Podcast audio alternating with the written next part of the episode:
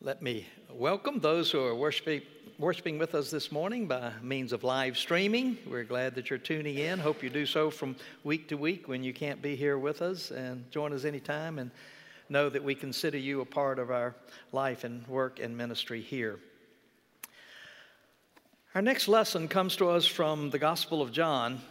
I'll be reading from the eighth chapter, verses 31 through 38. Let us continue to listen for the Word of God. Then Jesus said to the Jews who had believed in him, If you continue in my word, you are truly my disciples, and you will know the truth, and the truth will make you free. They answered him, We are descendants of Abraham and have never been slaves to anyone. What do you mean by saying you will be made free? And Jesus answered them, Very truly I tell you, Everyone who commits sin is a slave to sin. The slave does not have a permanent place in the household, the son has a place there forever. So if the son makes you free, you will be free indeed. I know that you are descendants of Abraham, yet you look for an opportunity to kill me because there is no place in you for my word. I declare what I have seen in the Father's presence. As for you, you should do what you have heard from the Father. This is the word of the Lord. Thanks be to God.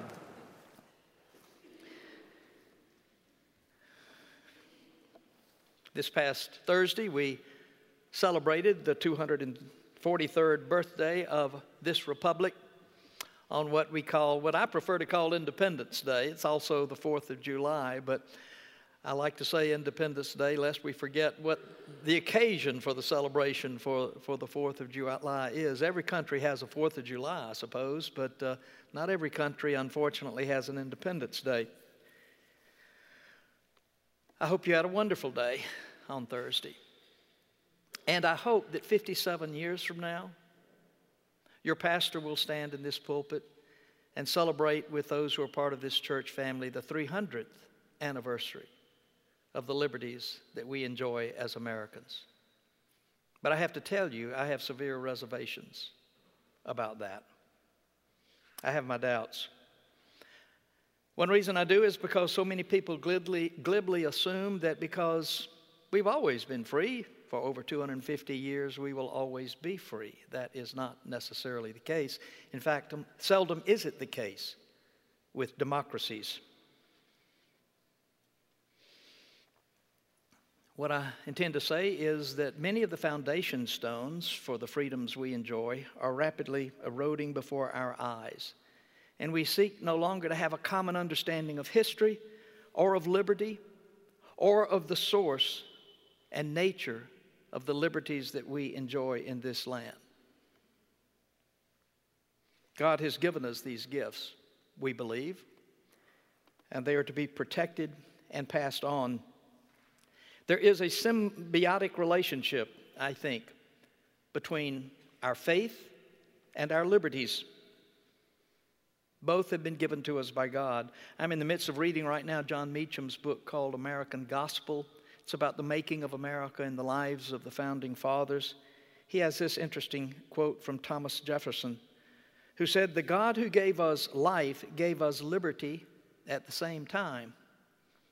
Then the writer adds, the principles of, a God, of God-given life and God-given human rights are the two things on which this nation rose and on which it still depends.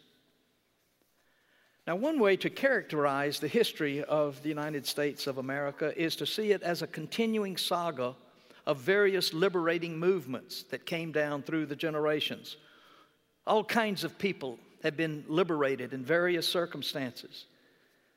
There was liberation from religious persecution, liberation from outside influence and unfair taxation, liberation from tyranny and injustice, and continuing the liberation of people from poverty and ignorance. Truly, America is the story of the freedoms gained over the generations by various religious minorities, by women, by various races and ethnicities, and by all sorts and conditions of men and women.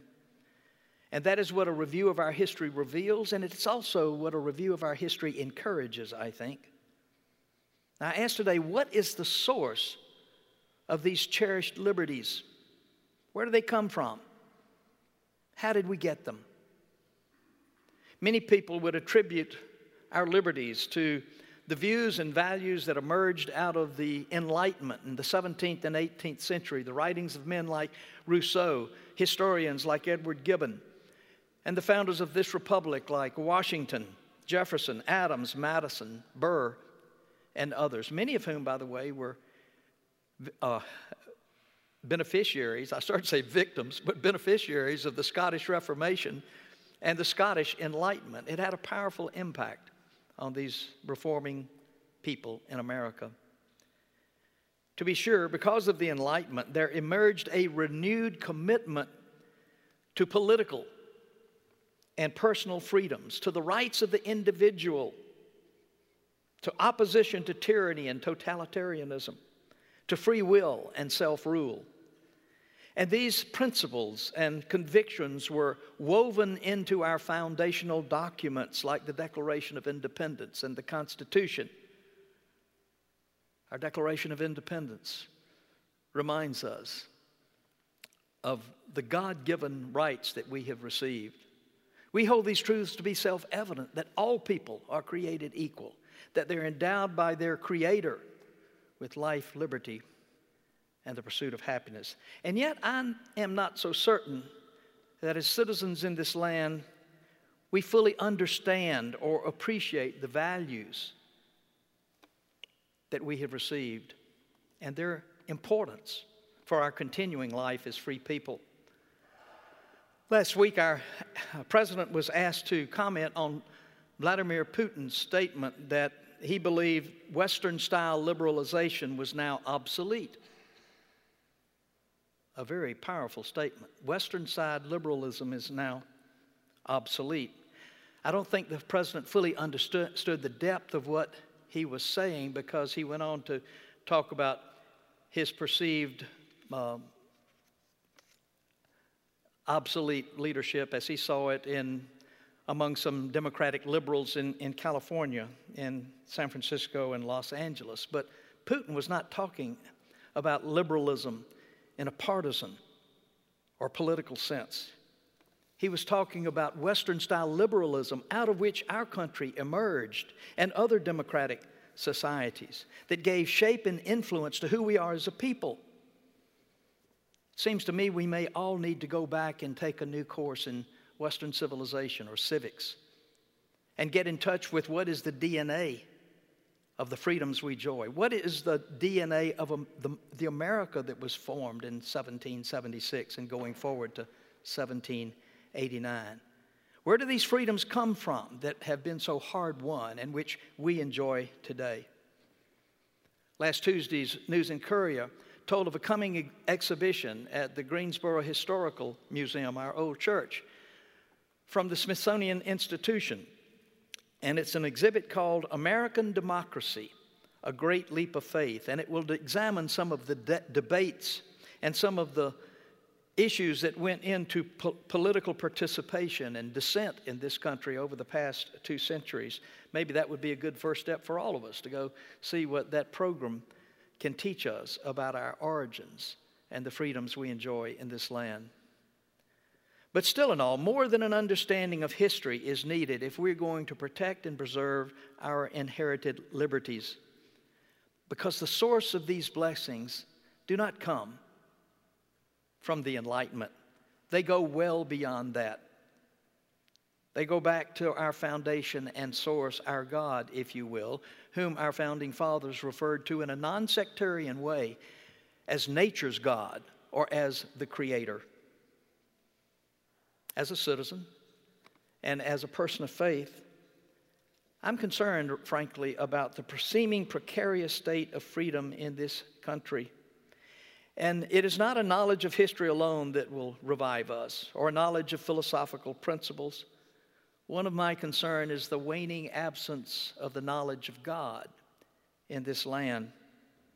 In recent weeks, I have shared with you some of the sobering statistics about the declining numbers in churches all across this land by the fact that seemingly many young adults are abandoning churches and synagogues all over the land.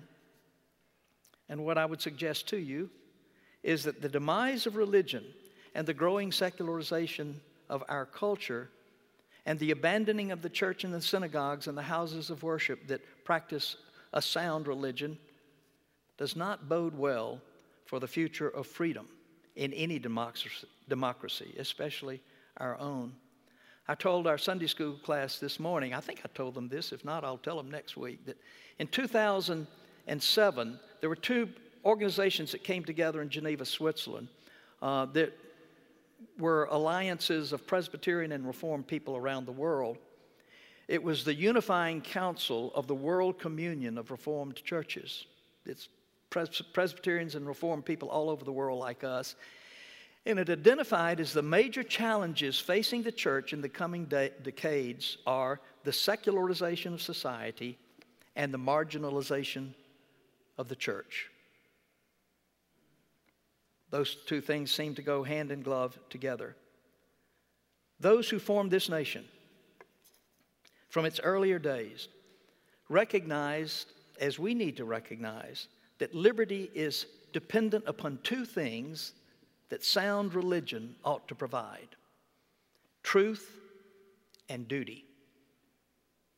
If you don't have both, you are not long going to have liberty. Truth one day, Jesus said to skeptics about him, If you continue in my word, you are truly my disciples, and you will know the truth, and the truth will set you free. Freedom was conditional upon the preservation of the truth. Now, some people would say, oh, Jesus wasn't talking about democracy. He was just talking about spiritual freedom, not political or national liberty. But I'm among those who contend that the two are intimately related.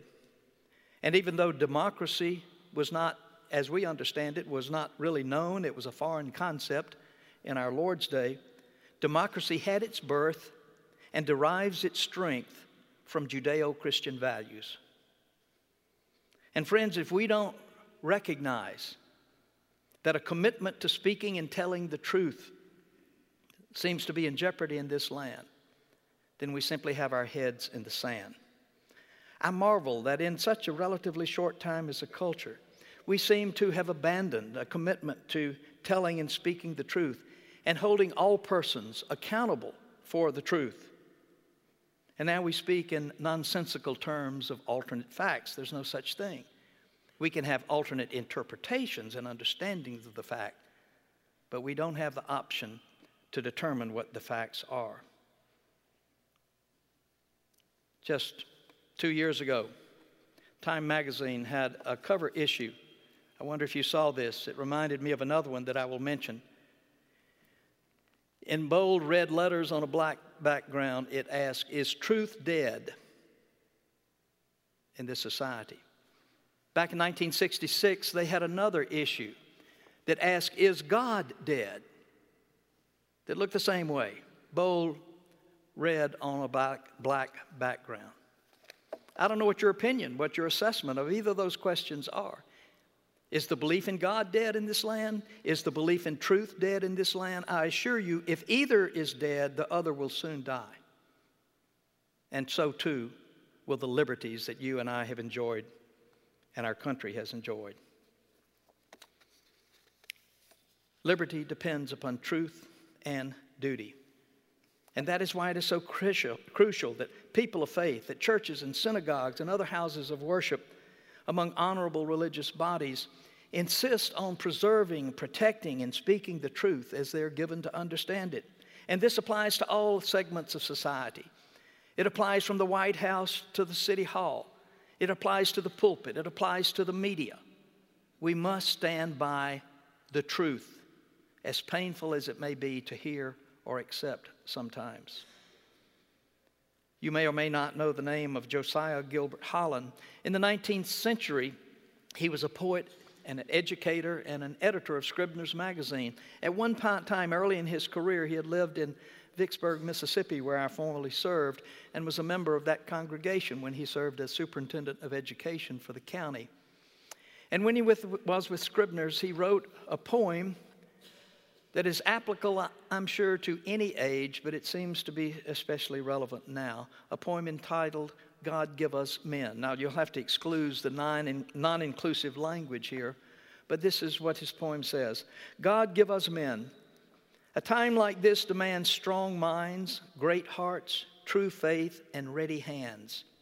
Men whom the lust of office does not kill, men whom the spoils of office cannot buy, men who possess opinions and a will, men who have honor, men who will not lie, men who can stand before a demagogue and damn his treacherous flatteries without winking, tall men, sun crowned, who live above the fog, in public duty and in private thinking.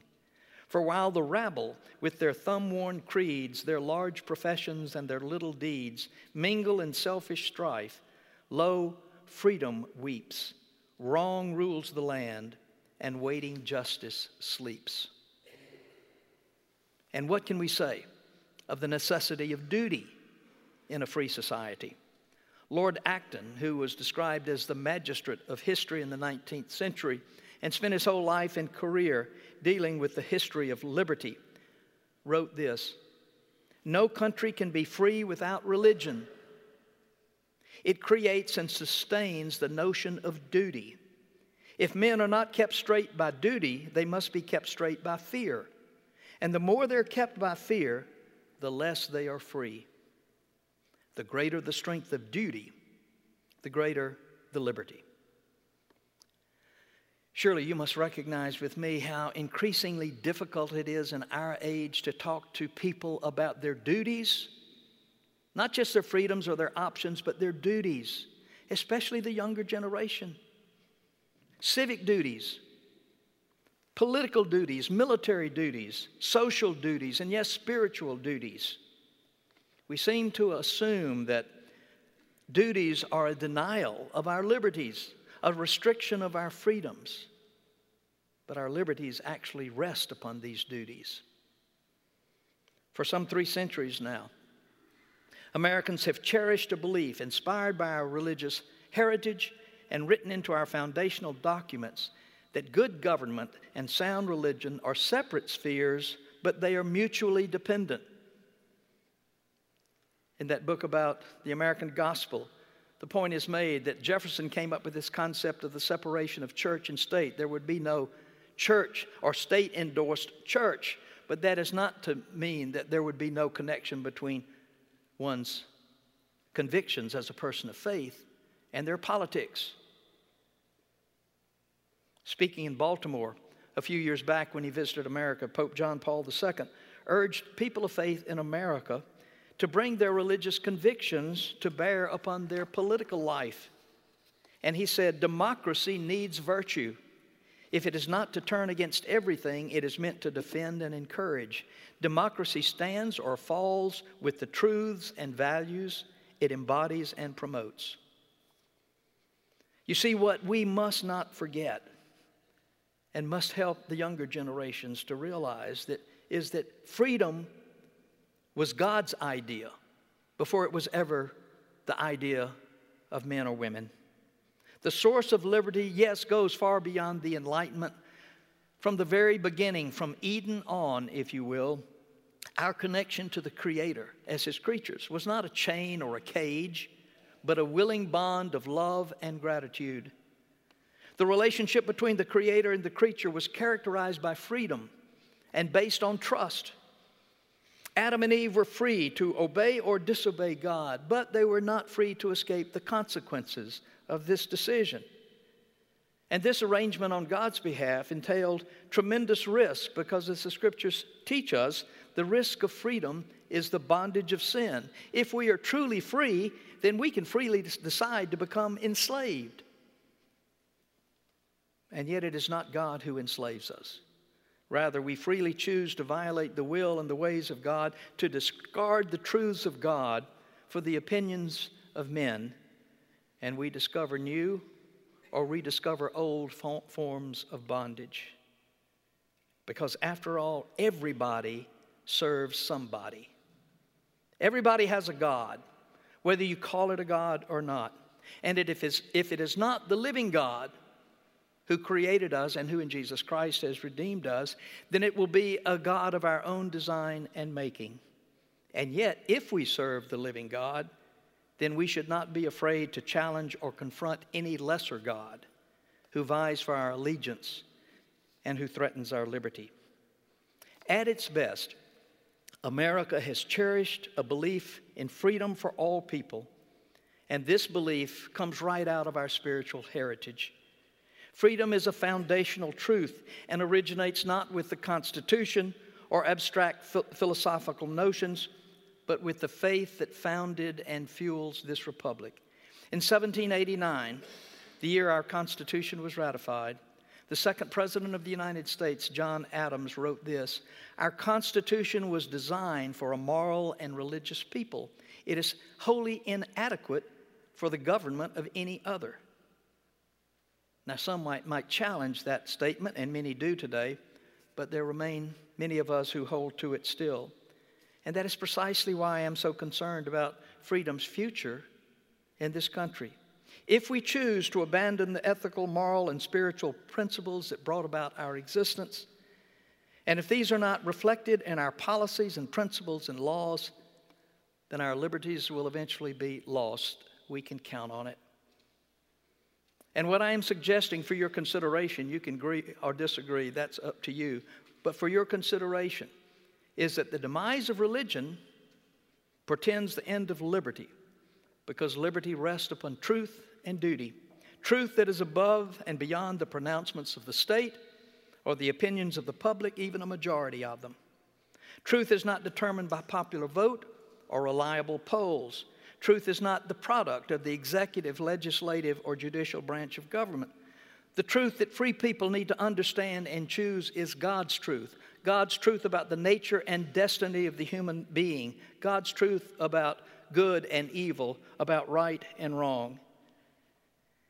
And God's truth is above and beyond all truths conceived by men or nations. You see, the law doesn't determine what is true and just.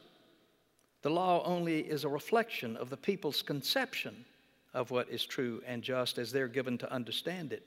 So the law must have a moral and spiritual base beyond itself. And you can be certain that if the general public no longer can discern good from evil, right from wrong, truth from falsehood, then our laws will eventually reflect that and follow suit. Now, I'm sure that for people like us, people in a church on this Sunday after Independence Day, we've lost none of our passion for liberty, I hope. We cherish it and we still continue to sing its praises. But I do wonder if you would agree with me that liberty's base and its foundation are rapidly vanishing in our day. And if this is true, it ought to be a cause of great concern. Increasingly, we find ourselves living in an age where the very foundation stones of freedom are being undermined and washed away. Truth has no objective basis anymore. It's just your opinion or my opinion. And morality and ethics are simply a matter of personal choice. And any notion of duty is regarded as a denial of our personal freedoms, despite the fact that apart from personal responsibility and duty, there is no freedom. The psalmist declared, Blessed is the nation whose God is the Lord. And for many generations, our nation has been blessed of the Lord. And if it is our desire to see our children and our grandchildren enjoy the same liberties and blessings that have been ours, and to which we've become accustomed, then we should help them and ourselves to remember and understand, as our next hymn will put it, that the light of freedom is a holy light, and that God alone is the author of liberty. And that the future of freedom in this society and on all democratic societies rests firmly on our faith in and our obedience to the God who created us. I'd like to close with this prayer that's really the, the words of another patriotic hymn. Let us pray. God bless our native land firm may she ever stand. Through storm and night, when the wild tempests raise, ruler of wind and wave, do thou our country save by thy great might. For her our prayer shall rise to God above the skies. On him we wait. Thou who art ever nigh, guarding with watchful eye, to thee aloud we cry, God save the state. And not for this land alone, but be God's mercies shown. From shore to shore, and may the nations see that men should brothers be and form one family the wide world o'er. Amen.